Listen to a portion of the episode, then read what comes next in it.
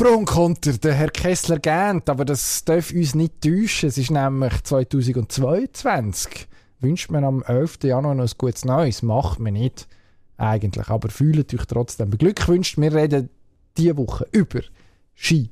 Wir haben einen Gast, der vom Fach ist, Marcel W. Pernisch zurück. Wir reden über Novak Djokovic, über Eishockey. Und über die Bundesliga. Endlich. Pro und Konter. Sportstreitgespräch mit Dino Kessler und Emanuel Gysi.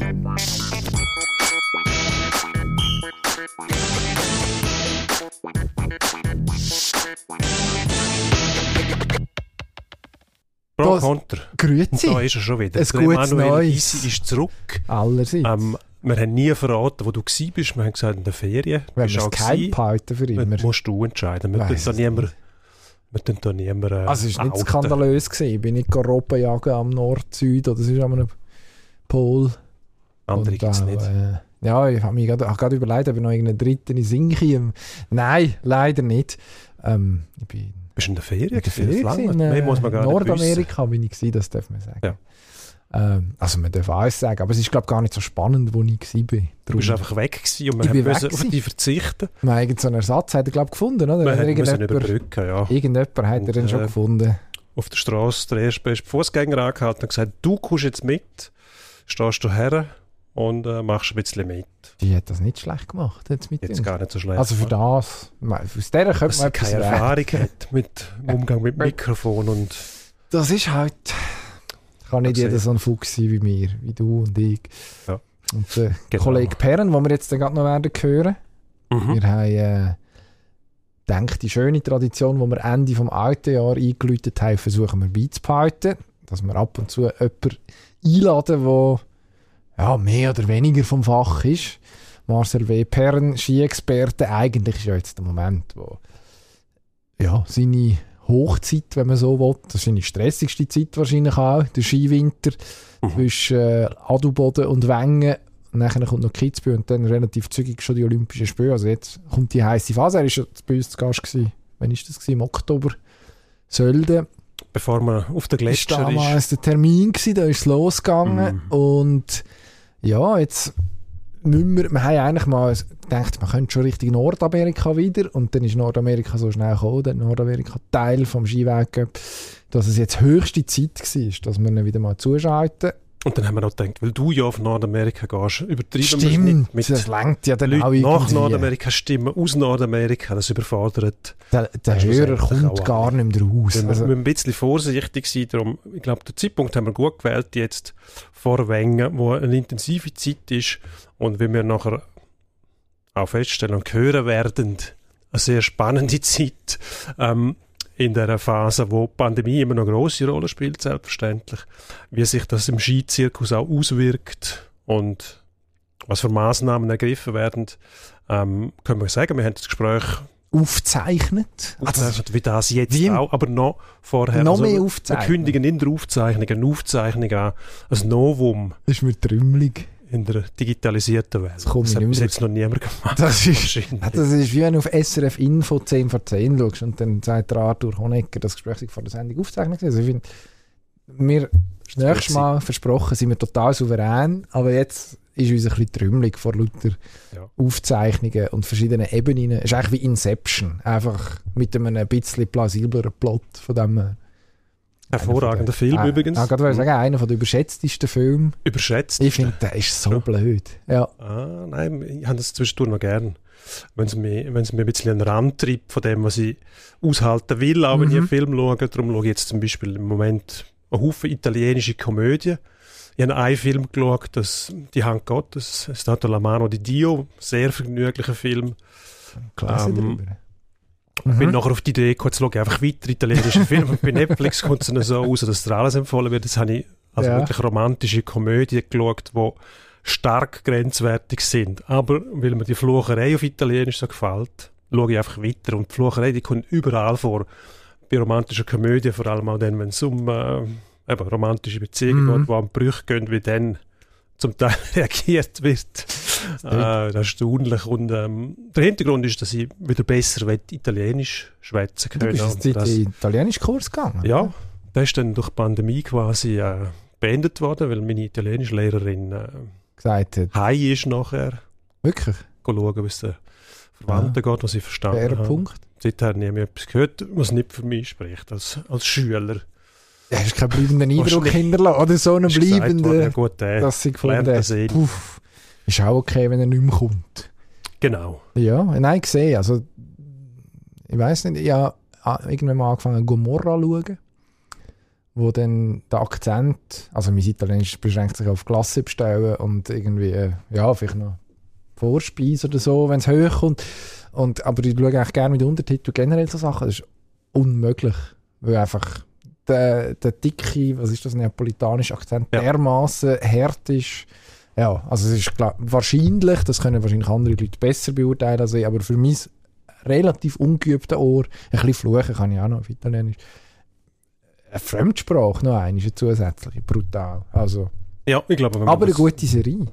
Schulitalienisch erlernt, Ja, Sprachkurs, dann wird es mit dem Dialekt schwierig und ich glaube, je weiter südlich dass man geht, umso schwieriger werden die Dialekte, wobei wir haben auch zum Beispiel den Tessiner Dialekt, also das Italienische, wo Tessiner untereinander reden, mhm. ist auch ähm, ist auch grenzwertig. schwer verdaulich, wenn man, nicht, wenn man es nicht gewöhnt ist. Man versteht praktisch nichts. Ja, Aber ähm, Marco Ja, Baron, der nämlich etwas erzählt im TSI, das genau. RSI. Ja, RSI Doch, RSI. Früher jetzt TSI geheißen. La Due. Schwarz-weiß. Ah, immer, ja, eigentlich immer noch gerne. La Due. Ja, also, Ja, im Sport. Sport, wir haben nebst dem Skizirkus mit dem Marcel W. Perren und äh, Meldungen aus Wengen, haben wir auch noch den Fall Djokovic noch mal ein bisschen bei uns zu Gast. müssen wir nachher besprechen. Aber jetzt kommen wir, lass ich schnell mal, was wir heute Morgen, es ist jetzt Nachmittag, Dienstag Nachmittag um halb zwei, was wir heute Morgen am 9 Uhr mit dem Marcel besprochen haben. Gut, Band ab hat es früher geheißen, bei wer gewinnt. Marcel Perner bei uns, Marcel W. Perner, unser Ski-Experte. Guten. Morgen. In, in Wengen ist schon, ähm, ist schon Guten vor Ort in Morgen, Wengen, genau. Berner Oberland. Guten Morgen, Marcel. Ähm, was gibt es zu berichten?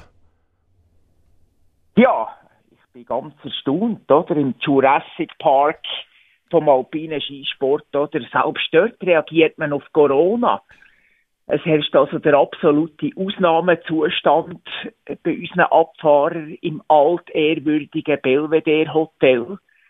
Äh, das ist das Hotel, wo du das Gefühl hast, wenn du durch den Gang laufst, der Sherlock Holmes kommt dir jetzt gerade entgegen. Und äh, es ist ja so, die Abfahrer sind jetzt besonders gefährdet, weil die chinesischen Regeln sind klar. Am 6. Äh, Februar. können bei der Olympiabfahrt in Peking nur die Athleten starten, die 20 Tage vor dem Rennen ausnahmslos negativ getestet wurden. Also das heisst, wenn es die jetzt verwünscht, dann schaust du nicht nur bei den Klassikern in Mengen und Kitzbühel zu, sondern eben auch äh, bei der Olympienabfahrt. Und darum hat der Cheftrainer Tom Stauffer hat, äh, Verschärfungen vorgenommen im Hotel, also beispielsweise beim Essen, damit dass sich ja nicht zu viel Teammitglieder im Speissaal versammeln, tut man in drei Schichten essen. Die ersten essen am 6., die zweiten dinieren am 7. und die letzten dann schliesslich noch am 8. Und der Veranstalter hat es tatsächlich auch geschafft, einen Zug für die Athleten zu reservieren. Also die reisen ja nicht nur mit dem Zug von Lauterbrunnen auf Wengen, die- man geht ja mit dem Zug ähm, bis zum Sessellift, der dann nachher auf die Piste führt. Und dort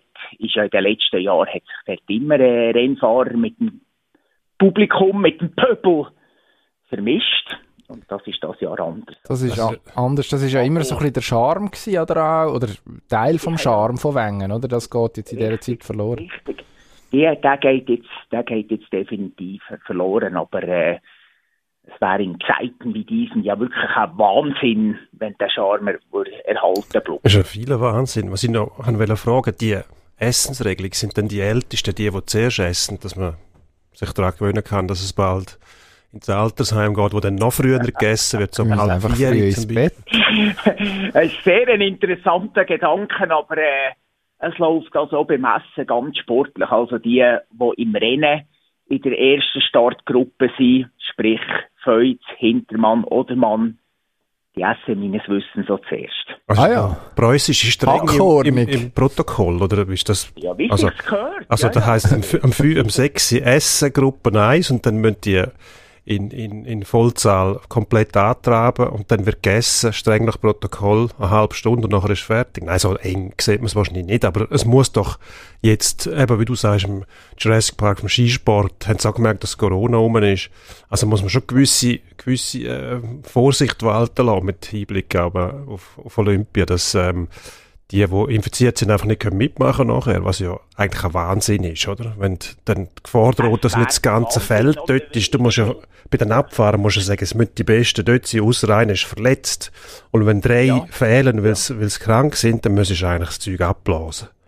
Ja, ah, jetzt stell dir dir vor, oder? Wir haben am 6. Am 6. Februar in dem Peking, also ein bisschen oberhalb von Peking, es ist nicht auf dem Platz des himmlischen Friedens der Start. aber aber äh, stell dir vor, wir haben, dort, wir haben dort eine Abfahrt ohne Paris, ohne Feuz, ohne Odermatt, ohne Hintermann, ohne Matthias Meyer und ohne Vincent Kriechmeier. Das ist, das ist durchaus möglich und das gibt dem schon sehr, sehr zu denken. Ja, das wäre nicht optimal, logischerweise. Ähm, jetzt, du hast ein paar Namen gesagt. Ich glaube, wir müssen äh, langsam über Sportlichen anfangen reden. Das interessiert uns dann doch auch noch ein bisschen. Ähm, vier Ah, Rennen. tatsächlich. Das Wochenende, ja, erstaunlich. Nein, es Wenn ich läuft. euch so anschaue, habe ich das Gefühl, bei euch spielt der Sport überhaupt keine Rolle, nur bei dir. Ja, es ist, das, Problem, ist- das Problem ist ja das, wir müssen mindestens für die, die uns da zulassen, so tun, als ob. Ich glaube, im Endeffekt, im Endeffekt müssen wir ja auch an unseren Hörer denken. Und das machen wir jetzt kurz. Klingt dir, das klingt nicht einmal so schlecht. Eben. Also, du bist der Ja. Kaiser ohne Kleider von der Neuzeit, kann man sagen. Wir sind, wir sind natürlich auch begeistert, dass wir uns selber immer wieder gern vor dem Mikrofon sehen und das spricht ja für uns. Wir sehen uns nicht gern vor der Kamera, sondern vor dem Mikrofon, was äh, gewisse Eitelkeit ausschließt. Nein, wir haben einfach Spaß und wenn wir so früh am Morgen dürfen, wenn wir das aufnehmen, jetzt am Morgen, weil du eben schon in Wengen bist, und am Nachmittag, wenn wir richtig aufnehmen, wir, wo lang schlafen, ähm, haben Die- wir einfach Freude. Sie lassen uns einfach nicht vor die Kamera. Ich glaube, das ist das Geheimnis. Oder wir dürfen Freude. nur vor das Mikrofon. Freude, wie man im Berner Oberland sagen sagt. wir- Sagen wir es so, wir haben alle Gesichter fürs Radio und Stimmen, die eigentlich nur in der Zeitung nicht wehtun. Genau, Oder? aber ein Hirn fürs Fernsehen. Genau. Äh, also, apropos Sportlich. sportlich, apropos Hirn. Nein, du, hast, du bist vor, äh, zum Saisonstart Sölden bei uns gewesen und hast dort das Jahr von Marco Odermatt ausgerufen. Man muss sagen, wenn man zurückdenkt, so verkehrt liest bis jetzt nicht. Fünf Weltcup-Siege, dazu, äh, was ist noch einmal drei Podestplätze. Ja, es sind vier, Siege im Riesenslalom, einer im Super-G, äh, zweiter Rang im Riesenslalom und dann noch der äh, zweite Super-G-Rang Mhm. von, äh, von Biber Creek. Also, Hellseher Perren, oder hat man das müssen gesehen? Kommen, so? der zweite, zweite Rang bei der Abfahrt in Bormio.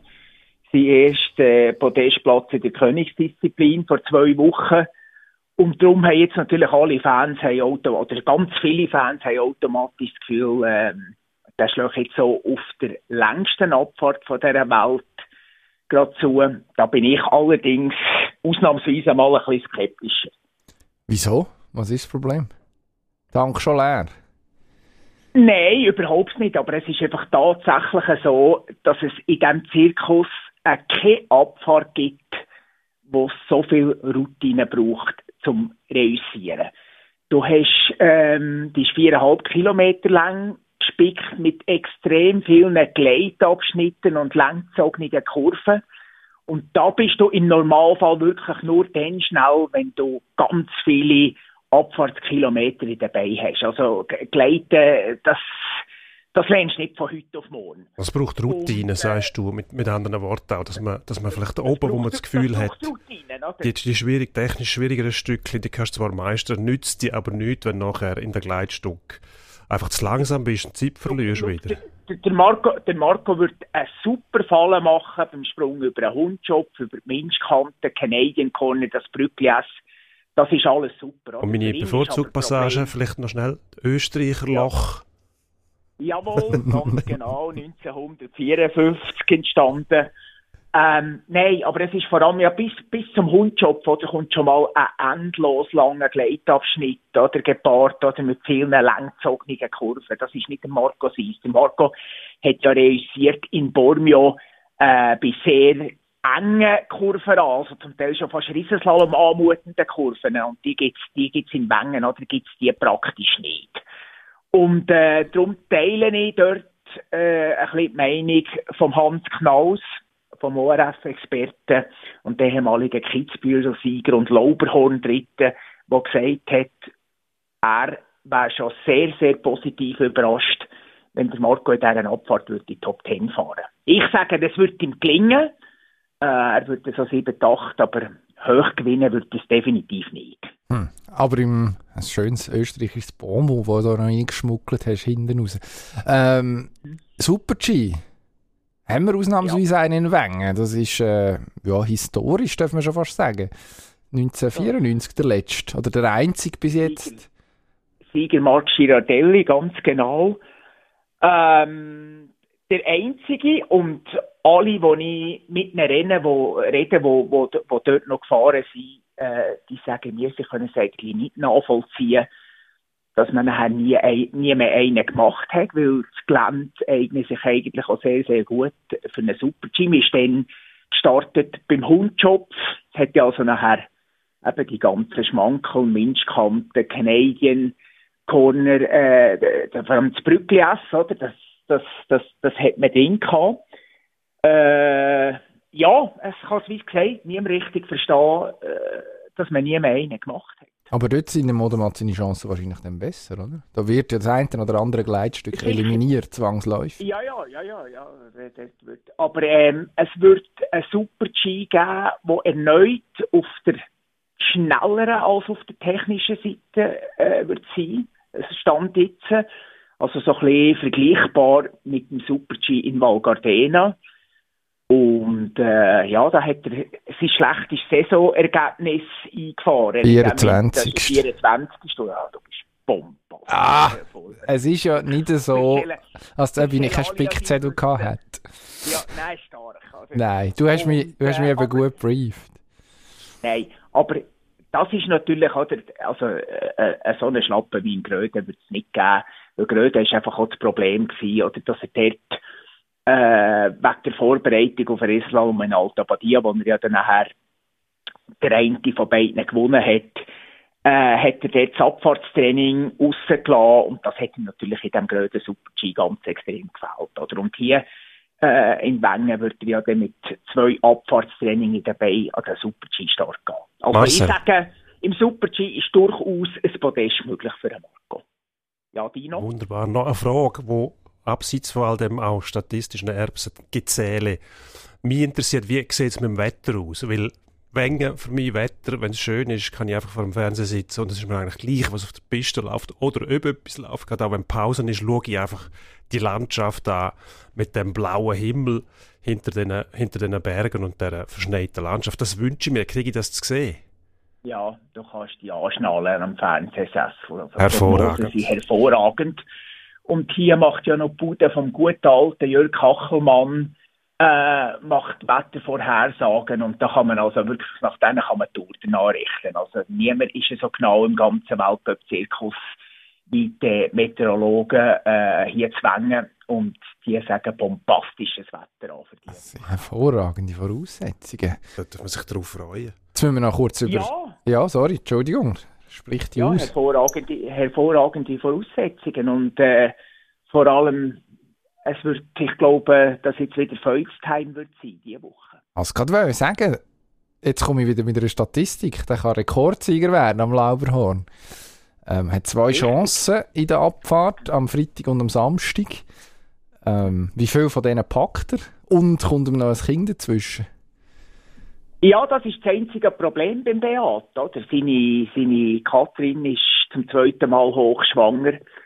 Ähm, es hat irgendwie, ja, wenn wir Schwein haben, erst übernächste Woche noch auf die Welt kommen, aber könnte eben schon diese Woche passieren. Und der Beat hat mir schon äh, mehrmals ganz klar gesagt, dass er und seine Liebste einen klaren Plan haben. Also sprich, wenn jetzt irgendwie zwei Stunden vor dem Start von der einen Lauberhornabfahrt äh, wird Nachricht kommen aus Oberperfus bei Innsbruck. Du Schatz, ich glaube, es geht los. Ähm, dann wird der Beat einen Helikopter ordern und nach Österreich fliegen. Er hat ganz klar gesagt, in so einer Situation oder wäre ihm Wengen, die Abfahrt, aber auch Kitzbühel oder wäre ihm völlig egal, das ist ihm Familie viel zu wichtig. Also das ist, im Katrin, seine Frau, ist für mich die einzige, wo der Beat diese Woche äh, wirklich kann bremsen kann. Ich glaube... Die äh, Schlagzeilen freuen mich. Dann stellen die das Handy ab. Ist das nicht viel zu gefährlich? Auch noch einen Helikopterflug einschalten. Ich bin generell, muss ich sagen, gegen das Fliegen. Helikopter würde ich nicht, auch noch eine Verwandte, ja, mal die Verwandten würde ich reinsetzen. Und auf die Verwandten an. Aber ich, ich, selber nicht. Das ist auch gefährlich, Hochrisiko. Muss man das denn wirklich Frage, machen? Frage mal, frage mal die alte Freund Mark Streit, wo äh, zu seinem Hochzeit hat wollen, äh, den kanadischen äh, Freunden, die die Hochzeit gekommen sind, etwas Besonderes wollen bieten und er hätte dort einen Helikopterpilot äh, äh, engagiert, der gleichzeitig ein berühmter Koch ist. Ich spreche jetzt den Namen nicht aus.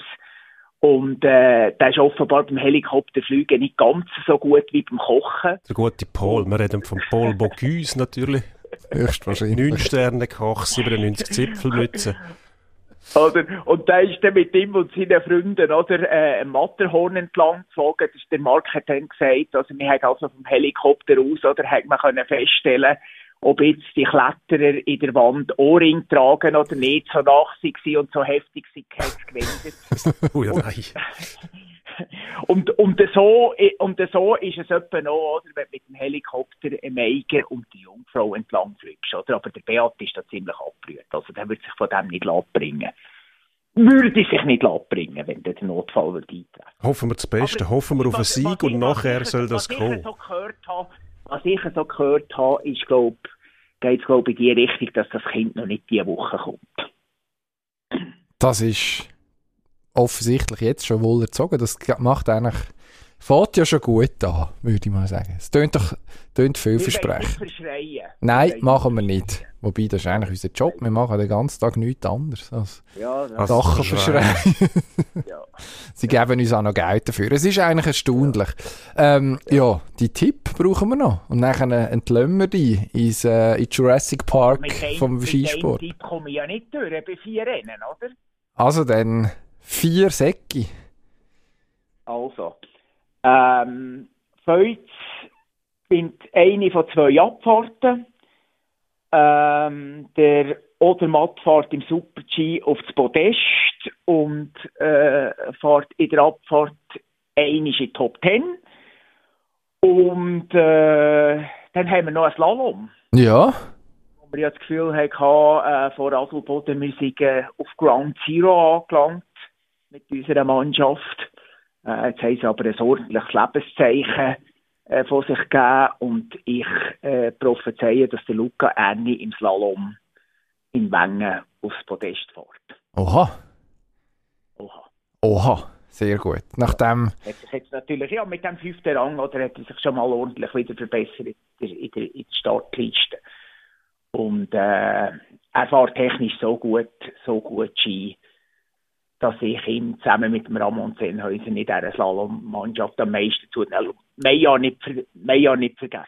Denken wir daran, wie viele Österreicher ja. Sieg gibt es am Wochenende? Äh, es gewinnt wahrscheinlich, im Super-G würde ich auf Matthias Meyer tippen. Und äh, in der Abfahrt ist auch Meyer und Kriechmeier heisst, wobei es kommt mir gerade in den Sinn, es gibt eigentlich kein dümmerer Name für einen Abfahrer als Vincent Kriechmeier. Ja. Oder? Oder? Das. Ja, wenn man an den Schleichmeier, Kriechmeier, an den richtigen Meier denkt. Das ist eigentlich der Offenbarung gesagt für einen österreichischen Skisport, dass sie in der Abfahrt auf einen müssen setzen, der Kriechmeier Aber er macht es eben gar nicht so schlecht, muss man was sagen. Mich, was mich noch wundert, sind, ja, ja. wundern, also, sagen die Österreicher, auch wie die deutschen Skiläufer, obwohl ja gar nicht gelaufen wird, sondern mehr gefahren. Aber die Österreicher sagen Skirennfahrer, oder? Da, so. der Torläufer, der Riesentorlauf. Riesentorlauf. RTL, ja, ja. Und, mo und, morgen kommen unsere Torläufer dran, oder? Also, es wird Nochmal? Also? Ja, sagen die auch Ski, Skiläufer, aber Vielleicht sind wir falsch und die Nein, anderen haben es sie auch sagen, richtig. Sie sagen, sie sagen Tourläufer und Riesentourläufer und Abfahrtsläufer. Die Abfahrtslauf. Ja. Ja, Abfahrtslauf. schade. Ja, no, aber dann haben wir das auch geklärt. Sie wissen irgendetwas, Ja. was wir nicht wissen. Oder einfach auch etwas nicht, was wir wissen, was gut möglich ist. Die Chance ist gross, aber für das haben wir ja Leute wie der Marcel, die uns dann auch Genau. wieder aus der Patsch helfen. Merci vielmals. Ich danke Für deine Viel Zeit. Spaß. Bis zum nächsten Mal. Gutes Wochenende. Das ist gut, wenn man das am Dienstag schon kann wünschen kann. Das sollte wir uns nie mehr würden hören die Woche. Bis dann. Mach's gut. Tschüss Ciao. So, so. das sind mal Einblicke gewesen ins äh, Lauberhorn und alles, was damit zusammenhängt. Also, Spannend, oder? Frau Feutz, sie heißt gar nicht Feutz, sie heißt glaube ich Triendl, wenn es mir recht ist. Aber im Herr Feutz seine Liebste, Frau an seiner Seite, wie man früher gesagt hat. Wenn du vorhin Band ab zitierst, dann finde ich, darf ich auch irgendeinen so einen altbackenen Spruch nehmen. Ähm, ja, wir hoffen einfach, das Kind kommt wirklich. Was, was wäre gut? Kitzbühel, gerade nach Kitzbühel. Eigentlich am Slalom, Kitzbühel Slalom-Tag, der Bruder ist ja, interessiert der Feuz eigentlich nicht. Da, Denke ich. war, wie ich schon, glaube letztes Jahr bemerkt habe, fürchte in Kitzbühel jeweils ein bisschen um den Beat. Darum wäre eigentlich für dich am besten, wenn er. Vor der Abfahrt Ja. direkt, dann Aha. müsste er dort nicht fahren, würde nicht riskieren, dass er sich verletzt. Perfekt. Kommt ja Geniale Idee. schnell und gut ab, aber man weiß es nie. Darum ähm, für Olympia bereit sein.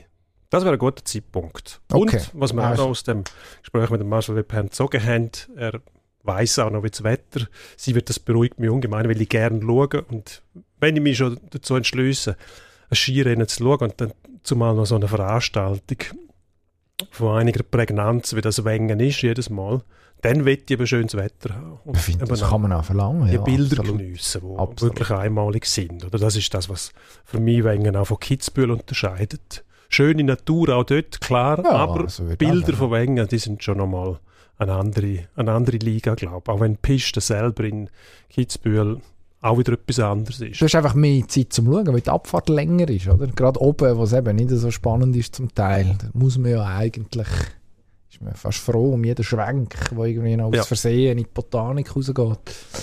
Irgendwie der ein oder andere 4000er noch ins Bild geraten. Jetzt müssen wir aber über andere Grössen reden. Mhm. Unbedingt. Das grosse Thema von der letzten, ja mittlerweile sieben Tage, ich weiß gar nicht, wie hat das angefangen? Am letzten Dienstag, doch, wir nehmen am Dienstag auf, am Dienstag vor einer Woche hat Novak Djokovic auf Instagram und vermutlich auch auf Twitter, man macht das auch parallel, über TikTok bin ich nicht informiert, ähm, ein Foto gepostet von sich, wo er ähm, mit seinen Tennistaschen und sonstigem Gepäck offensichtlich am Flughafen ist. Er hat eine Ausnahmegenehmigung und fliegt jetzt auf Melbourne, um dort Australian Open zu spielen. Und dann ist es losgegangen. Dann hat das erste Mal die australische, was ist das, Volksseele angefangen zu kochen. Ähm, grosse Aufregung von sozialen Netzwerken über mehr oder weniger prominente Personen, Politiker, die sich dann eingeschaltet haben, erklärt haben, dass das nicht kann angehen kann, dass mit dem Djokovic mutmaßlich und mittlerweile ist es sogar beleidigt, ungeimpfte ähm, Nicht-Einwohner einreist auf Australien. Also man muss dazu wissen, Australien sind Grenzen monatelang völlig dicht gewesen. Also auch für Australier, die im Ausland leben, die haben nicht einfach so können heimkommen. Die Lockdowns, was es mehrere davon gegeben hat, gerade auch in Melbourne, sind relativ streng gewesen. Also man versucht da so ein bisschen das, den Inselmechanismus auch zu nutzen oder Tatsache, gibt es einen Inselmechanismus, Inselbegabung. Ein Inselreflex. Genau, die Tatsache, dass man eine Insel ist, der, also den Kontinent zu nutzen, dass man ja, die Grenzen dann halt einfach mal zumacht und versucht im Inland das Virus in den Griff überzukommen und dementsprechend nachher auch ja, hoffen, also eine Art Zero-Covid-Strategie, ähm, wo zum Teil relativ gut funktioniert, aber logischerweise, wenn es dann einmal wieder losgeht, dann reagiert man wieder recht heftig. Und jetzt kommt der Djokovic, ist nicht geimpft, hat natürlich der australischen Öffentlichkeit im grossen Teil nicht so gefallen. Und was dann passiert ist, ja, ich weiß nicht genau, was ich soll sagen dazu. Ist der helle Wahnsinn. Also Sportgeschichte, was im letzten, in den letzten paar Tagen passiert ist. Einfach hat es recht wenig mit Sport zu tun. Zum Glück muss man sagen, ist die Welt digitalisiert, weil vor 20 Jahren hat man das so nicht mitgekriegt. Man jeden Tag müssen warten, bis äh, irgendeine Zeitung rauskommt. Das wäre schwierig geworden. Jetzt kriegt man alles mit. Das ist ad hoc, instant, sofort ist man informiert, mhm. wer wo ist, was passiert. Nicht unbedingt der Vorteil die ganze Zeit. Aber ähm, die Inszenierung von Djokovic, mh, man merkt, um was es ihm geht. Er will, äh, er will einen eigenen Weg gehen, er will äh, seine Persönlichkeit in dem Sinn so zur Geltung bringen, dass man ihn entweder sehr gern hat, wenn man in seinem Lager ist, wahrscheinlich, also aus seinem Lager kommt, mhm. oder ihn fürchterlich findet, wenn man nicht aus seinem Lager kommt. Das klingt ihm ziemlich gut und das finde ich sehr unnötig. Ich weiß nicht, ob das der Tatsache geschuldet ist, dass er als, als Tennisspieler wahrscheinlich an Brillanz im Moment sowieso nicht zu verbieten ist, historisch gesehen seine, seinen Platz auch schon gefunden hat und gleich sind Federer Nadal immer noch eine andere Liga, weil es halt von der Persönlichkeit her besser ankommt beim Tennisvolk. Das muss man ganz klar sagen. Das Tennisvolk ist nicht wie, wie sage jetzt mal, der Anhänger vom Boxsport oder vom Football oder vom Hockey oder vom Fußball. Ähm, sage ich mal, tolerant, was bestimmte Typen angeht, sondern man erwartet ein gewisses Verhalten. Also das wenn das auch negativ behaftet ist, ziemlich brav, sagen wir es mal so, anständig, nicht aus der Reihe tanzen.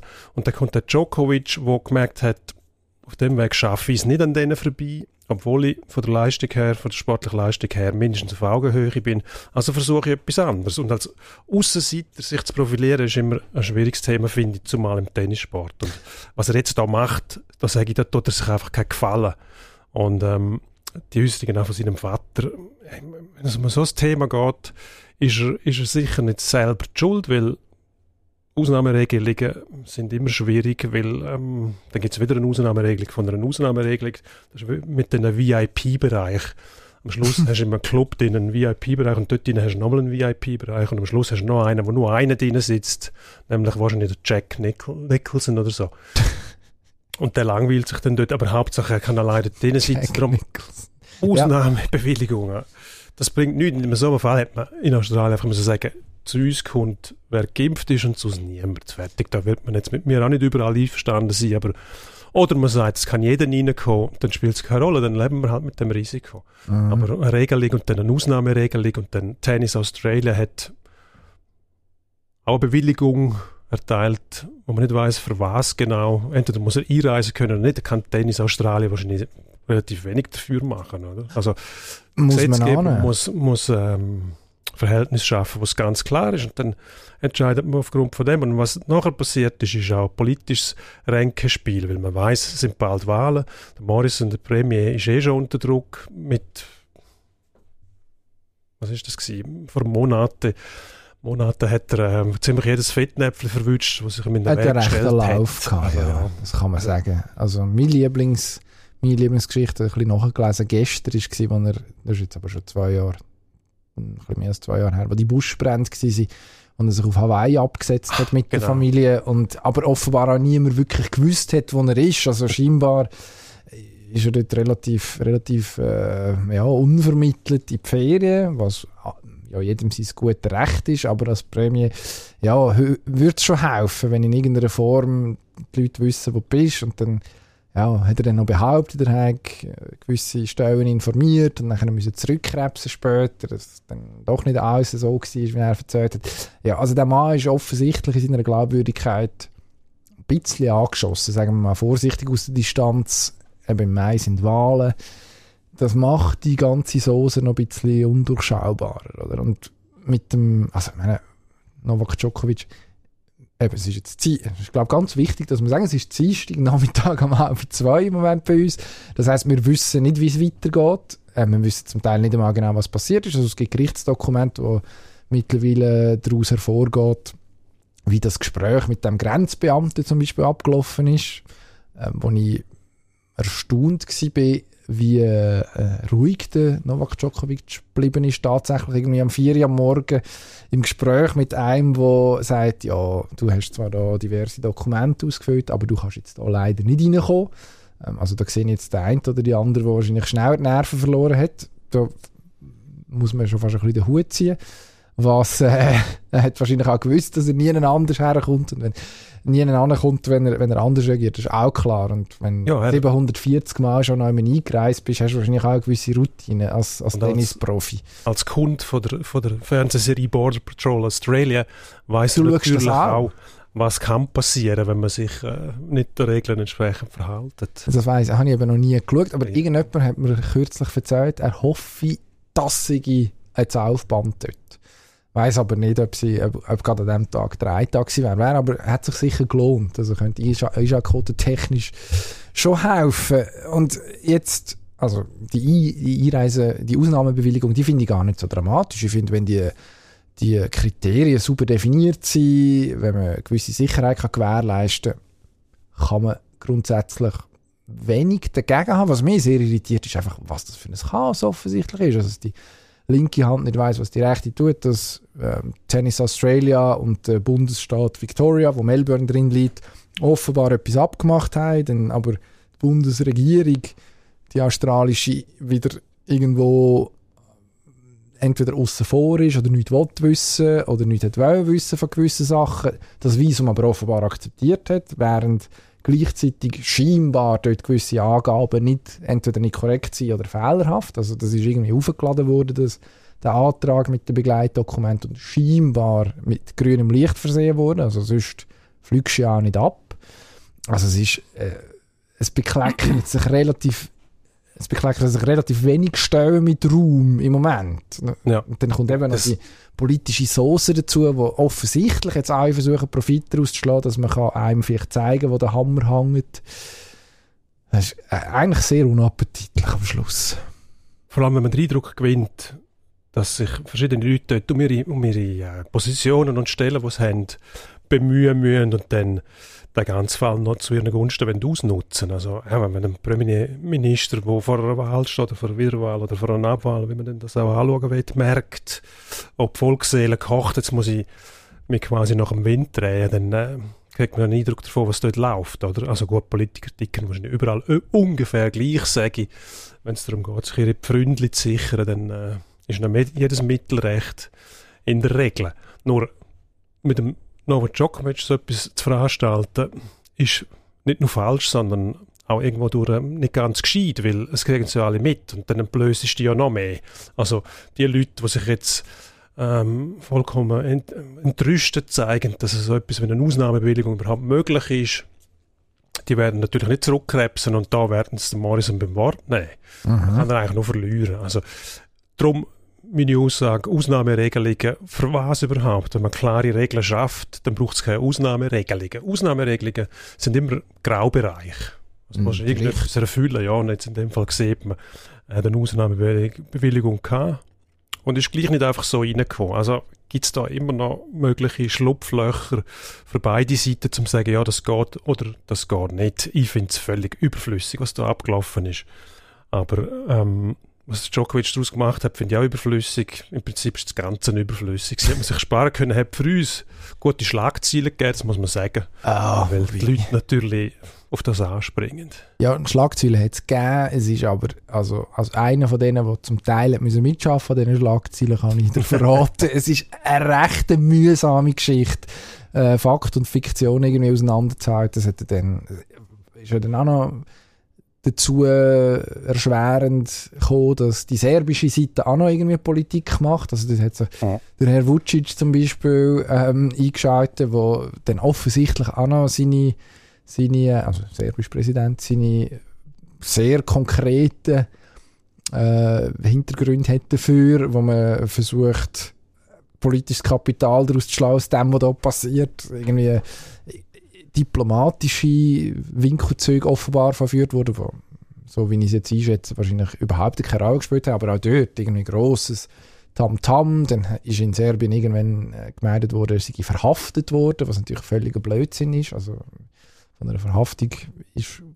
in, einem, in so einem Fall, wenn es um ein Visum geht, sicher nicht, sicher nicht die Rede. Dann wird es kompliziert, wenn es um die, um die Gerichtsverhandlung geht, die am Montag war, was das Gericht eigentlich hat feststellen ob der, der Prozess von der Visa Cancellation, also von der Aufhebung vom Visum, ähm, korrekt abgelaufen ist, was dann noch schwierig, glaube für gewisse auch andere Medien, also wir haben es auch noch relativ vernünftig gelöst, bin ich der Eindruck, aber es hat, glaube international für Verwirrung gesorgt. Was bedeutet jetzt das Urteil von dem Gericht? Also das heißt nicht per se, dass das Visum jetzt rechtens ist, sondern einfach, dass so, wie das Visum gestrichen worden ist, das sicher nicht korrekt abgelaufen ist. Also man hat also Novak Djokovic Prozess und nicht um sim, ja einfach gesagt, man hat zu wenig Zeit bekommen, um noch zusätzliche Informationen bereitzustellen. Und vor allem hat man ihm offenbar etwas versprochen auch in diesem Kontext, wo man nachher selber nicht eingehalten hat. Und jetzt äh, hängt das Ganze beim australischen Immigrationsminister, dem Herrn Hawke, wo jetzt mal abwartet, noch einen Tag hat verstreichen eigentlich noch wohltuend. Also der hat jetzt die Möglichkeit, das Visum sich nochmal genau anzuschauen, der Fall, und dann allenfalls zu entscheiden, ja oder nein. Dann gibt es nochmal eine Kursmöglichkeit. Also es wird uns so oder so noch einen Moment beschäftigen. Ich kann mir nicht vorstellen, dass ein Novak Djokovic sollte jetzt das Visum ein zweites Mal für ungültig oder nicht rechtens erklärt werden, dann sagt, ah nein, jetzt schicke ich meine vier Anwälte, die ich engagiert habe, nicht los. Also das ist, ja, es wird, es wird noch ein paar Tage spannend bleiben und Djokovic, ja. ja. ist es schon. Also ich glaube, mittlerweile haben sehr viele Leute Position bezogen, das merkt man auch, oder? Also ob ja. es jetzt in Australien ist oder irgendwo auch bei uns, äh, soziale Medien, ist immer schwierig als Gradmesser, aber man merkt schon, also dass zum einen Geduld mit dem Djokovic sehr schnell zu Ende geht und das, das hat kein, ich glaube schon lange keinen Hintergrund mehr in der, sonst hätte man immer können sagen, ja, die Rivalität eben mit Federer Nadal, da sind halt Sympathien einseitig verteilt. Ist auch nicht immer ganz fair vielleicht, was man ihm unterstellt hat. Jetzt in diesem konkreten Fall, finde ich, macht Novak Djokovic eine schwierige Figur, weil er zum einen, also seine ganze Haltung raus, aus der, die ganze Haltung, die er irgendwie ausstrahlt, wie er auf das Australien runter ist, hat so etwas Besserwisserisches gehabt, äh, lang gesagt, ja, wir werden dann schon sehen, wie es rauskommt und äh, Optimismus verbreitet, er käme die Ausnahmegenehmigung über. Ähm, und nachher hängt er dort irgendwie fest, wird zum Märtyrer gemacht, eben in seinem eigenen Land, von der eigenen Familie. Du hast ganz am Anfang die Aussagen angesprochen, wo ja, man sich schon einen Kopf langt, was, was die Eltern Djokovic zum Beispiel von sich geben. Also, das kann man, glaube objektiv so sagen. Ist nicht so gescheit macht auch wenig Sinn, tatsächlich den eigenen Sohn auf äh, göttliche Stufe schon fast zu stellen. Finde ich, also, was macht, ich frage mich dann immer, zu was macht das einem selber denn? Finde ich auch noch interessant. Glaube nicht, dass Und, so weit überlegt wird. wahrscheinlich in nicht. In dem bestimmten Fall. Wahrscheinlich das, nicht. Eben, das, äh, den Serben so etwas vorwerfen, weil sie lassen einen einreisen und dann hat er das Visum und, und auch nicht. Und die Australier würden dort vorsprechen, dann würde es schnell mal heißen, kümmern euch um euer eigenes Land, wir schauen da bei uns schon, also der Fall wäre klipp und klar. Und die ganze Geschichte, mittlerweile muss ich sagen, langweilt sie mich nur. Mm. Weil, ähm, ja, je länger dass sich das jetzt noch auswalzen lässt, irgendjemand profitiert wahrscheinlich davon, ich bin es sicher nicht, darum halte mich eigentlich, ähm, ja, also wobei? Dann, dann, soll er halt das Turnier spielen oder auch nicht, mir mm. ist das mhm. dann schlussendlich gleich, wenn er schlussendlich rausgeworfen wird oder nicht darf einreisen und das Turnier spielen, dann wird er wahrscheinlich sagen, ich komme nie mehr auf Australien das Turnier spielen und dann wird das Turnier selber, also das sagt ja nichts, das Turnier. Das Turnier spricht in von, von Craig Tiley. Irgendein Sprecher wird dann sagen, das Australian Open, das hat es schon gegeben, lang bevor der Novak Djokovic da war und das wird es auch noch geben, so Gott will dann, um die um Macht auch wieder ins, ins Spiel ja. bringen. Wird es auch nachher noch geben, wenn der Novak Djokovic nicht mehr genommen ist. Also machen wir doch nicht so das Damm-Damm draus. Finde ich eigentlich eine gute Einstellung. Ähm, wird sich aber in der Realität nicht so ergeben, weil die Leute nicht so ticken, oder? Jeder beharrt auf seiner Position, dann kommt man mit politischem Interesse dazu und ähm, am besten hat mir eigentlich die Innenministerin gefallen, die gesagt hat, auf die Vorwürfe, er werde dort festgehalten. Nein, er kann jederzeit ausreisen, abreisen, wenn er will. Ihn haltet niemand fest da. Er kann einfach nicht sich frei bewegen zu Mm. Das kann er im Moment nicht, weil das Ganze abgeklärt wird, aber er darf sehr gerne einfach gehen. Hat er aber nicht gemacht. Hat er nicht gemacht. Er würde gerne bleiben. Im Moment Sture sich. Ja, Im Moment ist er ja drin. Ähm, sogar im Stadion, also im Rod Laver Arena trainiert. Ähm, schrägerweise, und das ist auch, so, ist auch wieder so ein Aspekt, wo man muss sagen, was zum Teufel läuft eigentlich ab. Äh, nachher ein geschlossenes Training gewesen, was eigentlich nicht der Fall ist normalerweise. Also Grand Slams kann man normalerweise schauen, wie die Grossen trainieren.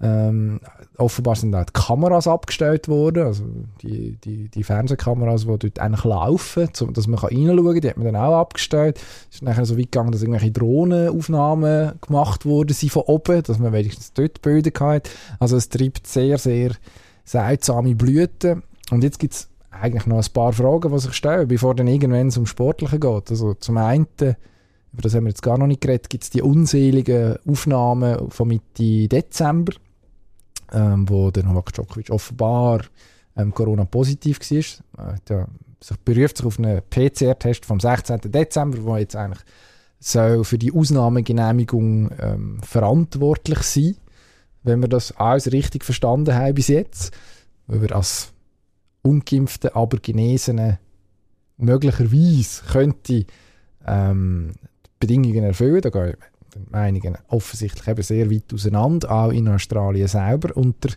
Rechtsgelehrten. Und mindestens gibt es verschiedene Interpretationen. Aber, und das ist eigentlich der Punkt, trotz dieser PCR-Testung, dieser positiven, hat er sich am 16., am 17., am 18. Dezember nachweislich, bestens dokumentiert, unter die Leute begeben und hat äh, ungeschützt irgendwelche Kinder in seiner Tennisakademie ähm, begrüßt, mit einer Verfotin posiert, äh, irgendeinen Anlass durchgeführt, dort am Tag darauf bei der Equipe, bei der französischen Sportzeitung, ein Shooting gehabt.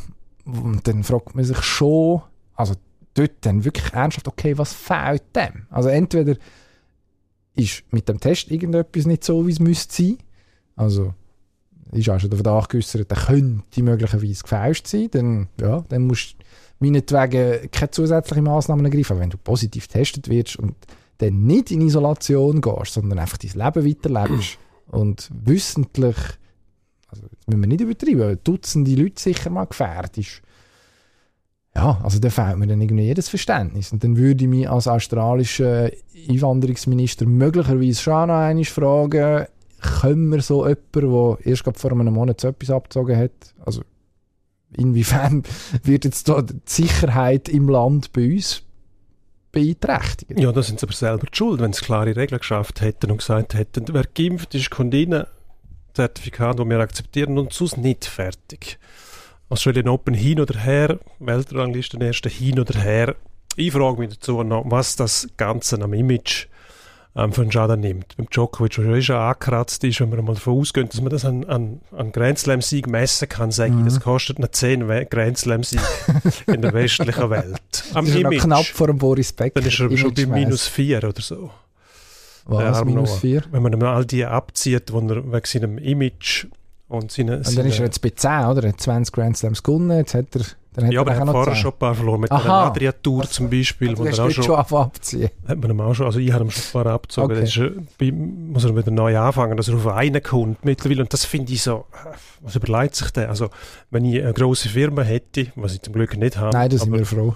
Ja, und äh, außer wenn ich gerade serbische Nudeln vertreten, vertrampen, vertreten, verschutten, nicht vertrampen, verkaufen, ja, sagen wir es so, wie es korrekt Frau ist. Bringen, ja. Genau würde für mich eigentlich nicht mehr in Frage kommen, weil er meine Marke beschädigt. Mhm. Sind wir sicher. Also eine schöne Uhr zum Beispiel, sagen wir IWC oder irgendetwas Breitling, wie all die Nobelmarken heißen. Schicken dem Herrn Kessler eine Uhr. Mir, mit, mit dem Image, nein, würde ich nicht machen. Mit dem Federer kannst du es jederzeit machen. Mit dem Federer kannst du alles verkaufen. Sogar Turnschuhe, die Himbeerrouladen unten haben als, als, als Sohle. Wichtig, dass man das das, das Sogar das mhm. funktioniert. Die Leute kaufen alles, wenn mhm. es richtig verkauft aber nicht der Novak Djokovic. Und darum würde ich mir dort schon überlegen, was treibe ich da eigentlich, wenn ich möglichst viel Kohle will rausholen aus dieser Karriere.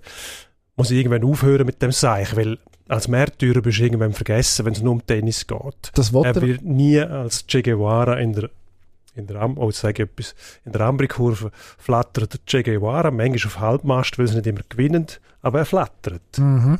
Novak Djokovic wird das nie schaffen, sage ich jetzt mal. Aus Trotz wird man es jetzt vielleicht machen, aber grundlegend wird er nie ähm, so einen Status erreichen, weil es im Prinzip eigentlich nur noch lächerlich ist. Ja, das ist das Problem, oder? Also er, er wird seine Anhänger finden, aber die sind mittlerweile irgendwo bei den Querdenker und bei den Schwurbler anzusiedeln. Also dort, es ist Ja, genau. Er bedient eine sehr seltsame Klientel. Dann gibt es noch die, die Fans sind, weil sie vielleicht Serben sind, und das verstehe ich. Also ich glaube, man würde, wenn jetzt der Stan Wawrinka oder der Roger Federer äh, sag jetzt mal, eher schräge Sachen würde rauslassen, man würde das bis zu einem gewissen Punkt wahrscheinlich noch, naja, mittragen ist das falsche Wort, aber man verzeiht ja dann den eigenen Sport heute noch relativ viel. Ich glaube, so ehrlich muss man sein, sogar Unschuhe, eben, man hat es gerade gesagt.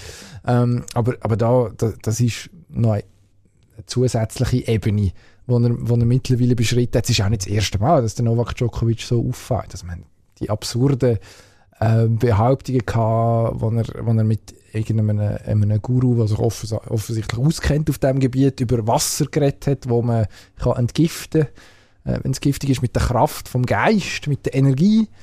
Mhm. Ähm, dann der, der Liebesguru Pepe Imas, wir erinnern uns mit einem wohligen Gefühl im Bauch daran, dass er eine Zeit lang auf den geschworen hat. Seine Oder Frau. Brechreiz, ja. Äh, ja, so kann man das wohlige Gefühl im Bauch vielleicht auch beschreiben. Das, das Mindestens ja ein individuell, aber irgendein Reflex. Etwas löst es auf jeden Fall aus. Ähm, seine Frau hat sehr seltsame Sachen von sich gegeben, wo man, ich glaube, ohne irgendjemandem zu nahe zu treten, mindestens mal kann sagen, dass es wissenschaftlich nicht fundiert ist, was sie sagt. Also auf dem Pfad ist ja die Familie Djokovic schon relativ lang und Novak hat eigentlich die sportlichen Argumente geliefert, dass man wie hat auch müssen über das reden. Also man hat wie müssen sagen, okay, der Mann ist aber relevant, er ist einfach sehr gut in einem Sport, der extrem viele Leute interessiert und hat dann eine eigentliche Kurve naja, fast schon überkommen hat man das Gefühl gehabt, wenn man sich überlegt, in New York zum Beispiel im letzten Sommer an der US Open, wo das Publikum plötzlich auf seiner Seite war, was ihm nicht gelaufen ist, wo er unter den, den irgendwie gerannt, hat Tränen in den Augen gehabt, hat sich unter seinem Tüchli ver versteckt beim Seitenwechsel. Ähm, was ist das gewesen? Gegen, gegen Medvedev, wenn ich mich nicht täusche.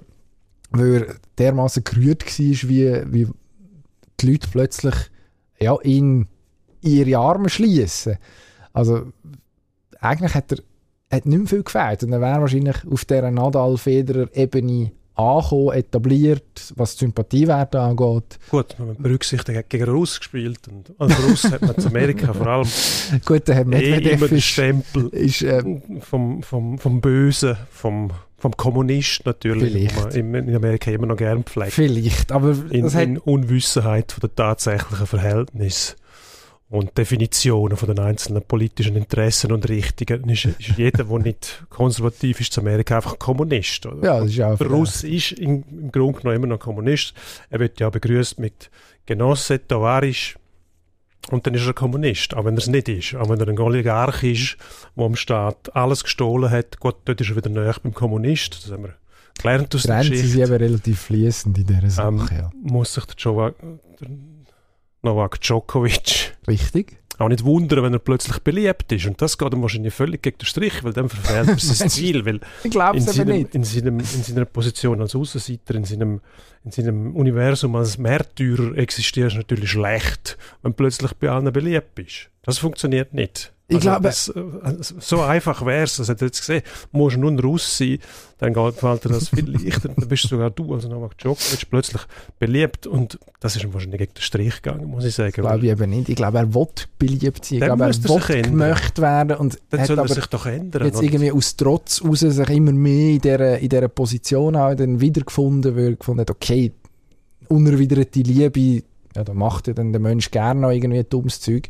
Äh, Ist jetzt auch der Novak Djokovic nicht der Erste in der Geschichte von der Menschheit und, und ist jetzt logischerweise völlig überbordet. Also jetzt da spielt noch anderes Zeug, in eine offensichtliche persönliche Überzeugung, was das Problem mit dem Impfen angeht. Kann man jetzt sagen, ist er vielleicht auch sehr schlecht informiert, aber ich glaube, das haben wir sowohl da als auch an anderen Orten in den, in den Medien schon relativ gut abdeckt, warum das Impfen Ja. eine gute Idee ist und warum es keine Gründe mehr gibt, eigentlich heute sich nicht zu impfen. Das muss man jetzt da nicht auch noch einmal Ja, ausdiskutieren. außer man weiß genau, was Sache ist, dass nämlich die Amerikaner 1969 nur auf dem Mond sind, damit sie im, äh, wann ist das gewesen? 9-11, noch im, im, äh, im, im September, am 11. September 2001 ihre eigenen Hochhäuser können in die Luft jagen und das verderben, ver, verbergen können quasi. Und darum sollte man sich jetzt auch nicht impfen lassen. Etwa genau so darum. funktioniert die Verschwörungstheorie, gesagt. Wahrscheinlich hat JFK-Ermordung auch noch etwas zu tun damit. Absolut. Das spielt noch drin. Darum flattern die Fahnen auf dem Mond auch nicht, Ja. wie sie sollten, sondern die sind immer gleich. Ja. Das ist der Beweis für alles. Eigentlich haben wir dort schon müssen wissen, dass der Novak Djokovic recht hat. Mehrere Jahrzehnte vor seiner Geburt. Spannend wird jetzt sein, wer gegen Djokovic muss, darf spielen in der ersten Runde, wenn es dann so weit sollte kommen, dass der Djokovic tatsächlich antritt. Also die Szene, die, auf die freue ich mich. Einfach aus, aus? Interesse. Also die Australier werden ja wahrscheinlich jetzt nicht so euphorisch sein, dass er da ist. Aber der Australier, die Australierin, ähm, ist ja durchaus auch gerade im Zusammenhang mit Melbourne bekannt dafür, dass man für ein Tennispublikum relativ engagiert ist. Also ich glaube nicht, dass er dort einen sehr warmen Empfang bekommt. Dann passiert was, wird ausgepfiffen. Das ist die Frage. Das ist die Frage. Und was macht es denn mit, Mit dem? Das nimmt mich dann auch Wunder. Ja, Also, macht man das stärker oder, Das ist oder zerbricht er dann, wenn wirklich ein Stadion voll Leute in permanent bei jedem Spiel auspfeifen. mit Häme beschenkt und, Also- und ein Gespür lässt, dass er nicht willkommen ist? Also Match, wo Oder er, wird er dann besser? Das ist härter und stärker? das ist die Frage. Ein Match, wo er nicht der Fanliebling ist, von denen hat er ja schon viel gehabt und auch viel gewonnen. Also die ganzen Schlachten gegen Roger Federer sind das beste Beispiel. Das ist, ich wüsste nicht, ob es ein, ein Spiel gibt, wo, wo die, die öffentliche Sympathie auf Seite von Djokovic war, was in dem Fall vor allem auch für die Beliebtheit vom Federer spricht. Und mit dem ist er offensichtlich immer gut Schlag gekommen, ist aber dann natürlich nicht auf so einer persönlichen Ebene wie das, wo jetzt da auf ihn einzuprasseln droht, wenn er irgendwie in der ersten Runde gegen, ich weiß auch nicht, Taylor Fritz oder irgendwie sonst, sonst einen muss, äh, muss antreten. Schauen wir mal weiter. Ich bin und- gespannt. Und verlöhnt das Thema. Mir wäre es am liebsten, wenn wir über den Djokovic bei der nächsten Gelegenheit nur noch über den Sport reden müssten, Okay, wenn das irgendwie möglich ich ist. schaue, dass sich das lässt einrichten Perfekt. Sind wir froh. Jetzt Einer, der schon wieder machen. zurück ist aus Übersee, ist der Gregory Hoffmann. Der ist, wir zeichnen heute am Dienstag auf. Aha, Er ist heute gekommen. ja. Nein, er ist nicht heute gekommen. Er ist Er ist schon ein Weile gekommen. vor ein paar Tagen hierher gekommen für die Geburt von seiner Tochter, seine erste Tochter, zusammen mit seiner Frau Jessica. Also, Frau die Tochter zur Welt gebracht. Der Greg hat ist dabei gewesen. Wahrscheinlich moralisch. tun das so erzählen, wie es richtig ist. Und jetzt bleibt er gerade da. Der Gregory Hoffmann ist zurück beim EVZ, hat das NHL-Abenteuer nach gut einem halben Jahr 24 Matches hat er für. Columbus gemacht, habe ich vorhin gesehen. Zwei Goal, fünf Assists. Ja, so. mit ein paar Ausfällen noch, hat ein paar Spiele müssen zuschauen, dann haben sie noch Pause gehabt. Corona hat auch dort eine Rolle gespielt. Ähm, jetzt ist er zurück und er sagt ganz offen, jetzt bleibe ich da. Warum? Willkommen zurück. Ähm, verschiedene Gründe. Wir haben gerade ein Interview machen mit dem. Ähm, Das royale wird- du hast es ganz allein gemacht. Nein, das haben wir nicht. Es ist immer eine ganze, eine ganze Firma mit allen Ah, Mitarbeitern. Company und, Man äh, Kessler. mit allen äh, möglichen Leistungen, die man dazu beiträgt. Alle haben mitgeholfen. Okay. Ohne, gut. ohne den Einsatz Was haben wir rausgebracht? Nicht möglich. hoffentlich, haben wir, hoffentlich haben wir ein gutes Interview gemacht. Ja, sag. er schildert zum Beispiel auch, dass es nicht mehr das Gleiche ist, ob man mit 22 oder mit 30 dort übergeht und das versucht. Und wenn man noch eine Familie hat dazu, dann verschieben sich Prioritäten. Nee, also das um jeden Preis schaffen zu wollen, ist wahrscheinlich schon ein Young Man's Game, das kann ich auch verstehen. Und er sagt, ähm, du bist halt als, als Schweizer, der mit 30 dort überkommt, in einer anderen Position als ein, ein drafteter Kanadier, ganz logisch. Dann hast du Verträge, die dort sind, wo Spieler, die schon länger eine Rolle spielen. Also ihn als Goalgetter so einzusetzen, wie das seinen Stärken entspricht, das wäre wahrscheinlich das gewesen, was Sinn gemacht hat. Aber das hat man in Columbus nicht machen wollen. Also der Gregory Hoffmann in Unterzahl einzusetzen macht Sinn, wenn er Shorthander schiessen muss, weil der auch noch davon fährt, unser Rocketman. Mhm. Aber im Boxplay einsetzen als, als Blockspieler, der äh, in Schuss liegt und ähm, Leute umschupft, macht einfach keinen Sinn. Das ist nicht, das ist nicht er, das ist nicht sein, seine Position als Spieler. Dann gleichzeitig im Powerplay in vor dem Goal, man ist noch nie jemand auf die Idee gekommen, ihn vor dem Goal einzusetzen. Er hat einen riesen Schuss, er hat einen Torräucher, er weiß, wo er sich positionieren muss, dass er die Direktabnahmen reinbringt. In der NHL stellt man ihn vor das Goal. Jetzt, wenn man das in der Schweiz nicht macht, wieso macht man es dann in der NHL? Dort hat es noch größere, schwerere Verteidiger, wo wahrscheinlich Mhm. brutaler aufräumend als bei uns. Und die können wir auf die Idee einfach zu Goal stellen. Das sind so Details, wo ich mich frage. Ihr Mechanismus in Columbus funktioniert jetzt nicht so gut, dass man sagen müsste, die machen alles richtig. Mhm. Wieso funktionieren sie wieso probieren sie es dann nicht einmal anders? Also holt man einen Hoffmann, man weiß, der ist schnell, der schießt Goal, wenn er Platz hat. Dann lasst doch der das machen. Im Prinzip ja. Was mich stört in dieser ganzen Sache ist, dass er jetzt so schnell anschmeißt. Also er hat 24 Spiele gemacht, das ist eine halbe Saison wahrscheinlich plus minus rein, jetzt zeitlich im Ablauf. Ähm, du kannst auch als 29-jähriger Schweizer, der ein bisschen etwas erreicht hat, für europäische Verhältnisse ziemlich viel sogar, kannst ja nicht kommen und Ansprüche stellen. Das ist eigentlich dort, wo ich so ein bisschen stutze. Also das musst investieren, das Zeit musst du investieren, Aufwand musst du investieren und deine Coaches, deine Teamkollegen, ähm, der ganze Rest, der etwas zu sagen hat in der sportlichen Führung, in dieser Franchise, davon zu überzeugen, dass du das kannst liefern, was man sich erhofft. Ich glaube, es ist sehr optimistisch, das wir einfach in drei Monaten schaffen und dann ist man, kommt man genau die Eiszeit über, wo man sich vorgestellt hat am Anfang. Ich glaube, das ist in vielen Fällen etwas, wo man sich muss erarbeiten muss. Klar hat er nicht den Status vom Kanadier, der mit 18 in der ersten Runde drafted worden ist und schon drei Jahre lang gehypt worden ist als das nächste große Ding. Aber das heißt sehr wenig. Und das hat er auch gewusst. Also er hat, soviel ich weiß, auch früher mindestens Möglichkeiten gehabt, um seinen Übersee zu versuchen. Hat das nie wirklich konsequent gesucht. Das ist wahrscheinlich auch irgendwie bisschen Teil von dem Thema hat, ich glaube, damals in Zug ja auch äh, einen Vertrag unterschrieben ohne NHL-Ausstiegsklausel, bis die wieder etabliert worden ist mit dem neuen Abkommen, mit dem neuen Transferabkommen. Also er hat dort so schon, schon vor längerer Zeit klar gemacht, dass er nicht mit letzter Konsequenz auf die Nordamerika-Karriere setzt, was absolut sein gutes Recht ist. Also das kann ja. man grundsätzlich nicht, das ist seine freie Entscheidung. Ähm, gleichzeitig ist es einfach schade aus Sicht vom Sportfan, wenn man sich anschaut, was der für Anlagen hat, was der für Möglichkeiten hat. Du hast vorhin sein Tempo angesprochen, sein Schuss, wo jetzt in der Schweiz, weiß nicht, so furchtbar viele andere Spieler, vor allem noch in dieser Kombination, gibt es nicht, die das drauf haben. Also wir, genau.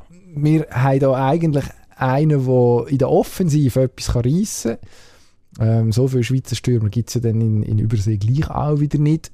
Und der sagt nach einem halben Jahr, ja, jetzt habe ich irgendwie müssen Bad Six spielen und in Unterzahl und eben, ja, es ist nicht auf mich zugeschnitten. Ich gehe wieder. Klar, du hast ja. einen schönen Vertrag in Zug.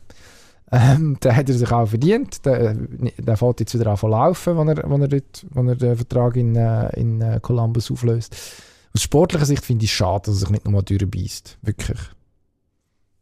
Kann man, kann man wirklich so sehen, ja. Natürlich ist es schade. Für uns Schweizer wäre es gut gewesen, wieder mal einen zu haben zusätzlichen, der sich etabliert, festsetzt. Wir sind nicht verwöhnt, wenn man eine Statistik anschaut. Ähm, ich glaube, 2002 haben wir viel mehr NHL-Drafts gehabt, als wir jetzt haben. Also die Entwicklung ist stark rückläufig. Wir könnten das mal mit einem Nachwuchschef genau im Detail analysieren in der Zukunft, was wir irgendwann mal vorhaben. Ähm, machen sicher nicht alles richtig, darum wäre es wichtiger, dass wir so Spieler haben, die länger in der National League gespielt haben, die sich in der NHL können durchsetzen können. Und ich glaube, der Hofmann könnte sich durchsetzen, wenn er das würde wollen. Nur, das wollen auch nicht alle Kanadier. Wir haben Haufen Kanadier bei uns schon gehabt, haben immer noch ein paar, wo in der NHL irgendwo auch zwischen Stuhl und Bank gehalten sind, immer wieder da haben müssen und dann irgendwann gesagt haben, weißt du was, jetzt habe ich das satt, ich will mal so sein, ich will mit meiner Familie noch zusammen sein, das Argument hört man viel, bist dauernd unterwegs. Und wenn dann noch dazu kommt, dass du keine Arbeitsplatzsicherheit hast,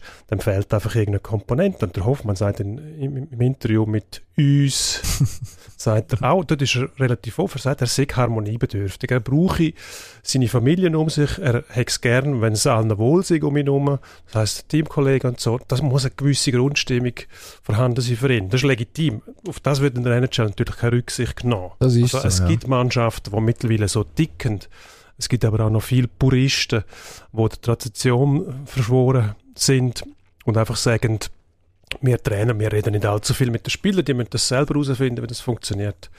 Das ist archaisch. Organisiert, finden wir damit ab oder lassen es bleiben. Und genau das hat er gemacht. Ich finde es schade, ja, aber ja, die Frage taucht dann wieder, ist der Gregory Hoffmann zu wenig hart für die NHL? Was mhm. heisst hart heutzutage, heutzutage noch? Die NHL ist nicht mehr wie in den 90er Jahren, früher in den 2000er Jahren knüppelhart, dass man wirklich muss fürchten um die Leute, die eher filigran unterwegs sind. Also das passiert nicht mehr. Also, das Spiel ist eigentlich auf einen Spieler wie einen Gregory Hoffmann besser ausgelegt denn je in, in der Absolut. Ja, Was man nicht vergessen darf, ist die Kultur, die wir unsere Spieler drin erziehen. Und das ist ganz eine andere Kultur als in der NHL. Unsere guten Spieler, die müssen nie in einen Konkurrenzkampf einsteigen, die kommen einfach von Liga zu Liga, Nachwuchs immer weiter, weil es mehr oder weniger die einzigen sind, vielleicht noch mal zwei, drei andere zusammen, die den Sprung machen können. Schlussendlich ist, ist das, du gewöhnst dich gar nicht daran, dass die Selektion gibt. Die gibt es dann erst mal bei den Profis vielleicht. Und dann kommt dazu, dass unsere Spieler sind nicht auf dem, Global, auf dem globalen Markt unterwegs, sondern in einem Mikrokosmos, das ist Schweizer Hockey. Also die Schweizer Hockeyspieler sind nicht in Schweden gefragt oder in Russland oder in Finnland zum Beispiel. Vielleicht wären sie vom Talent her sogar gefragt, aber weil sie bei uns viel mehr verdienen, kommen sie nicht in Frage. Also kommt nur der NHL in Frage als Markt, wo man mehr könnte verdienen. Jetzt mit dem Entry-Level-Contract, wo der Hoffmann hat, verdient er de facto je nach Gliedstand, wo er sich da immer bewegt und Steuerfuß bei einem Salär von etwa rund 400.000 Dollar und dann schlussendlich mit heimnehmen Also netto ist denn das aber? Das ist noch ja. netto, wenn man die Steuern abzieht. Ich glaube, das Grundgehalt 9,75 oder irgend so etwas. Knapp eine mhm. Million. Aber 50% Steuern gehen irgendwie weg und dann sonst noch Abgaben. Also wegen dem Verdienst lohnt sich das nicht. Das verdient er in der Schweiz auch, sage ich jetzt mal. Mhm. Irgendwie so etwas. Und wenn es rein um den Sport geht, ja, da gebe ich dir recht. Hundertprozentig hätte man sich können durchbeissen. Hätte er vielleicht mit 25 gemacht, wenn er der Typ wäre. Aber er hat es damals schon nicht gemacht. Also ist der Reiz NHL für ihn auch nie so wahnsinnig groß? Offensichtlich nicht, nein. Und das ist schade. Da dürfen wir unsere eigenen Ideen und Vorstellungen auch nicht zu fest in andere hinein projizieren. Auch wenn wir uns wünschen, der Hoffmann möge in der NHL 40 Goal schiessen. Wäre wahrscheinlich möglich, wenn man verhätschelt und peppelt hätte und ihm die Möglichkeit gegeben hätte. Ich habe das Gefühl, es gibt nicht viele Spieler auf dem internationalen Markt, die den Speed erreichen, die die Abschlussqualität haben wie der Hoffmann. Aber gleichzeitig muss man ihm die Möglichkeit da geben. Und das schaffst du nicht, wenn du ein Boxplay spielen lässt und ähm, wenn du ein Powerplay für das Goal stellst vor allem. Das hm. macht irgendwie einfach keinen Sinn, aber ich verstehe das Prinzip. Ich habe gesagt, durchbeissen, Granit Xhaka-mässig wie damals, als er bei Arsenal eben nicht angeschmissen hat, sondern gesagt hat, so, ich bleibe jetzt, ich versuche es. Irgendwann, ja, ist dann der Punkt da, wo man logischerweise noch schauen muss. Mir dünkt es einfach viel, viel zu früh. Aber am Schluss ist der Herr Hoffmann sein eigenes Glückesschmied. Da müssen wir, das müssen wir akzeptieren, auch wenn wir es stark bedauern. Auf, auf der guten Seite immerhin haben wir ihn jetzt Woche für Woche, mehrfach sogar pro Woche, wieder bei uns in den Stadien. National Vielleicht League uns ja zum Olympias. National League wird, wird gerade noch ein bisschen attraktiver. Das kann man sicher sagen mit, dem, mit der Rückkehr von Gregory ja, Hoffmann. Absolut. Und wenn er uns zum Olympiasieg schießt, ja, dann würde ich sagen, alles richtig gemacht. Ähm, wir haben noch ein Thema, das wir äh, ein bisschen ausführlicher haben besprechen. Ich glaube, wir müssen ein bisschen pressieren. Wir müssen, ja. laufen uns davon. Sonst Bayern München aber. Dann, äh, jetzt habe ich sagen, schwimmen langsam Pfähle davon. Das kann man schlecht sagen mit sechs Punkten Vorsprung auf eine 2 klassiert. Aber jetzt zum zweiten Mal in dieser Saison verloren gegen äh, Gladbach. Ähm, das ist ein Club, der sehr nah an deinem Herzen ein Plätzchen gefunden hat ist Im Prinzip schon. endlich das Ende von dieser Bayern-Dominanz. Ja, man hofft es immer wieder. Aber es ist, ist nicht so. Anekdotisch wäre es mal lustig, einmal nicht Bayern als Meister, aber ich glaube, da muss sich strukturell etwas ändern bei den anderen Clubs, dass sie überhaupt in die Nähe kommen von den Bayern. Eben, du sagst, sechs Punkte Vorsprung immer noch, obwohl sie jetzt doch schon einige Matches verloren haben, haben gegen Frankfurt haben sie auch daheim verloren.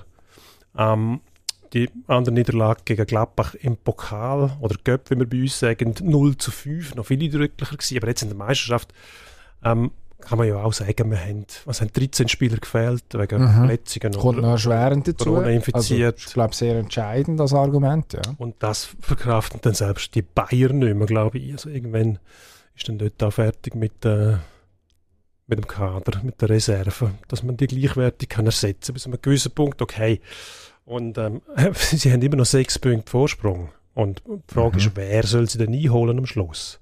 Einmal ist Dortmund wieder quasi näher dran, bevor die einen Rückschlag erleiden. Gladbach ist eh mit anderen Dingen beschäftigt, nach mhm. an einer fürchterlichen Serie zum, zum Abschluss von der Hinrunde, ähm, wo man, glaube am Schluss klappt noch ein 1-1 geschafft hat, wo das Ganze wieder ein bisschen relativiert hat, wenn auch ein bisschen, und jetzt gewinnt man gegen Bayern. Also, das deutet bei mir auch darauf hin, dass bei Gladbach ein Haufen nicht stimmt, weil gegen Bayern spielen, entweder kriegst du einen riesen Klatsch oder gewinnst. Und wenn du gewinnst, kannst du sagen, gut, der ganze Druck ist eben der Bayern gewesen, wir haben eigentlich nur gewinnen können, von uns erwartet niemand etwas, für mich nicht ganz ernst zu nehmen. Aber wir reden jetzt nicht über Gladbach, Nein. sondern über Bayern. Ja, und, und wenn, wenn eben die Profis, die erste Garde, die zweite vielleicht noch, auch noch, das sind Spieler, die wissen, wir sind in jedem Match unter Druck, wir müssen jeden Match gewinnen, sonst geht es theaterlos bei uns. Und wenn die, vielleicht die dritte und die vierte Garde musst anfangen einsetzen, das sind dann nicht mehr Spieler, die sich das hundertprozentig gewöhnt sind. Und die könnten auch am Druck zerbrechen, weil sie wissen, ja, egal wer bei uns spielt, auch wenn ich der Ersatz vom Ersatz vom Ersatz bin, von mir erwarten sie genau gleich, dass ich mit dem Druck kann umgehen kann. Von das müsste er aber jedes Mal spielen. Und das macht er nicht, das wäre nicht der Ersatz vom Ersatz vom Ersatz Einer vom Ersatz. muss es sein, ist total logisch. Ja. Macht irgendwie mhm. Sinn, auch ja. wenn ich das Gebrabbel von mir selber auch nicht mehr höre mit der Zeit. aber ich kann es verstehen, dass die Bayern auch nicht mehr unverwundbar sind, wenn sie äh, wenn's, äh, 13 mhm. Spieler haben, die fehlen. Also ist die zweite Mannschaft angefangen, die dritte schon. Na, grundsätzlich wäre es ja gut, wenn sie ab und zu mal ein Match würden verlieren, oder? Das ist eigentlich das Beste, was passieren kann in der Liga. Dass sie, das haben wir jetzt an dieser Stelle wirklich äh, schon zur Genüge durchgecatcht. Ähm, Sport sollte sich ja eigentlich durch das auszeigen, dass man nicht weiß, wie es ausgeht. Und in der Bundesliga weiß man mindestens im Meisterrennen sehr genau, ähm, wie es rauskommt. Sechs Punkte ja, also ich glaube, da schläft in München an der Säbener Straße niemand schlecht. Wegen dem. Leider nicht. Ich glaube, die schlafen aber auch nicht vor Ort. Von dem her ist das ja. überhaupt nicht relevant.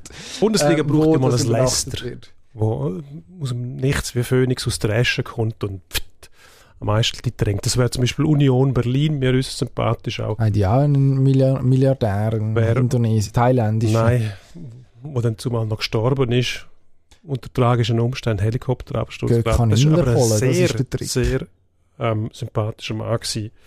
Dem trauern sind Leicester immer noch hinten ja, Aber ganz so arm wie Killemüs sind die eben auch nicht gewesen, das muss man fairerweise sagen. Gut, wer ist in England in der Premier League arm, wenn man schaut, was der Letzte noch einstreicht, mehr als der Erste in der Bundesliga, dann relativiert sich das Ganze. Es ist sowieso ähm, also wäre, ähm, wenn man denkt, früher Kaiserslautern einmal deutscher Meister geworden, direkt nach dem Aufstieg, ist heute eigentlich nicht mehr möglich. Dann müssen man, an wer muss man sich klammern? An Kräuter führen zum Beispiel, dort wird es schwierig hoch werden sie es nicht mehr. Das Jahr wird es schwierig, glaube ich auch. Ja. Das ja. führt da mit grossen Vorsprung werden sie nicht mehr Meister. Darum, ja, am Schluss, ich wage aber die Prognose, ich sage, das Jahr verwünscht es. Wirklich? Gut. Das, ist, ja. das bin ich sehr dankbar, dass ja. du da das Konter Weil zum Pro hast machst. Das Nein schon hergeschrieben. Ja, nein, natürlich nicht. Es gibt überhaupt keinen Grund, das anzunehmen. Die anderen sind ja auch nicht konstant genug. Die müssen ja dann irgendwie selber noch die sechs Punkte gut machen, die sie jetzt schon hinter sind. Also Dortmund, der Rest ist sowieso schon so weit abgeschlagen, dass man es eigentlich kann vergessen kann. Und nach allem, was man in den letzten Jahren auch gesehen hat von Borussia Dortmund, kann man sagen, okay, einzelne Match, sie sind auf Augenhöhe mit den Grossen.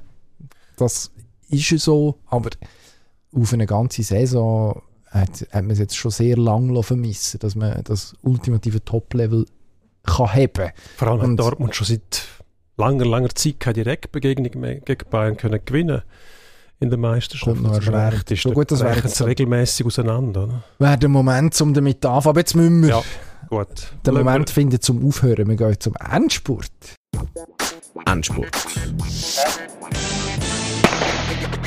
Das machen wir. Und zwar, das mal Sport, sagen wir zwar jedes Mal, aber jetzt versuchen jetzt wir wirklich. mal wirklich schnell. Ähm, Frau fahren in Zauchensee. Was fahren sie? Ab. Sie Ab. fahren Abfahrt und Super-G. Samstag und Sonntag und findet Corinne Sutter, um die geht es nämlich, zurück in die Spur. Definier Spur. Ich glaube, zum Sieg in Zauchen, nein, glaube ich nicht. Kann ich mir nicht vorstellen. Am Schluss ist es Gotcha und zwischen niemand. Über das Australian Open haben wir schon ganz viel geschwätzt, aber nicht über Sport. Marcel W. Perren hat es ja eigentlich angekündigt in seiner Schalte, dass es bei uns nicht um Sport geht. Der fiese Haku. Wer gewinnt eigentlich das Australian Open? Ähm, der Medvedev gewinnt. Und zwar im fünften Satz, weil der Djokovic mit dem Jubel von den australischen, australischen, australischen Zuschauern nicht kann umgehen und oh. an dem Goodwill zerbricht. Oh, sie, so muss es das, das ist vielversprechend. Sie verwirren durch konsequente Liebe. Yes. Start zu den NFL Playoffs. Wir reden vom American Football da. Gewinnt, und das befürchte ich jetzt schon wieder der Al Brady. Nein. Nicht? Nein, es kommt nicht so weit. Nein, jetzt Gut. ist ihm der Antonio Brown davon gelaufen, der doch einigermaßen durchgeknallte Wide Receiver, wo man sich muss Sorgen machen muss, äh, wie es mit, dem, wie es mit, dem, seiner psychischen Gesundheit weitergeht. Er hat mit Godwin noch einen zweiten sehr guten äh, Receiver, der verletzt ausfällt, der nicht wird zurückkommen.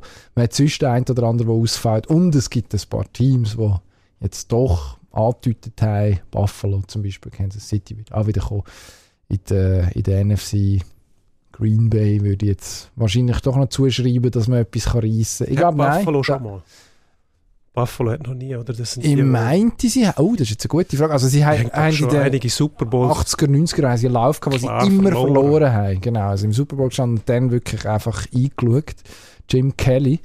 Ähm, aber aber äh, ich würde jetzt nicht Hand ins Feuer legen, dass sie nicht irgendwie Super Bowl 6 oder so aus Versehen mit 10 zu 7 gewonnen haben. Aber wahrscheinlich nicht. Nein, sie sind eine der meist, ähm, meist leidenden ähm, Sportstädte an und für sich, Buffalo. Die gehen ja eigentlich grundsätzlich nichts. Das ist Detroit jetzt auch langsam am Kommen und ich glaube Minnesota hat auch ähnliche Anwandlungen.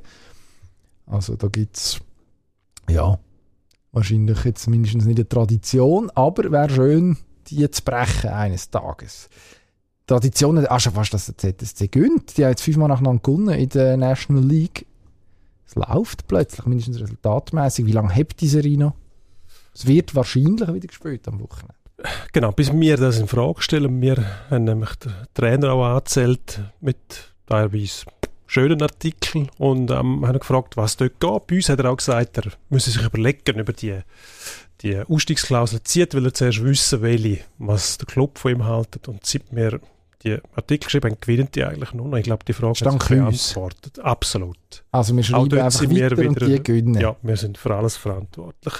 Für das Gute und für das Schlechte. Und die ZSC-Serie, ZSC-Serie, solange die anhalten, sind wir dafür verantwortlich. Aber äh, sobald sie verlieren, sind sie selber die schuld. So funktioniert das. Also könnte aber am Sonntag so weit sein, dann ist der EV Zug zu Gast. Ich weiß nicht, ob dann der Gregory Hoffmann schon dabei ist. Keine Ahnung, was dort der Status ist. Wäre eigentlich noch lässig, Premiere im HW-Stadion.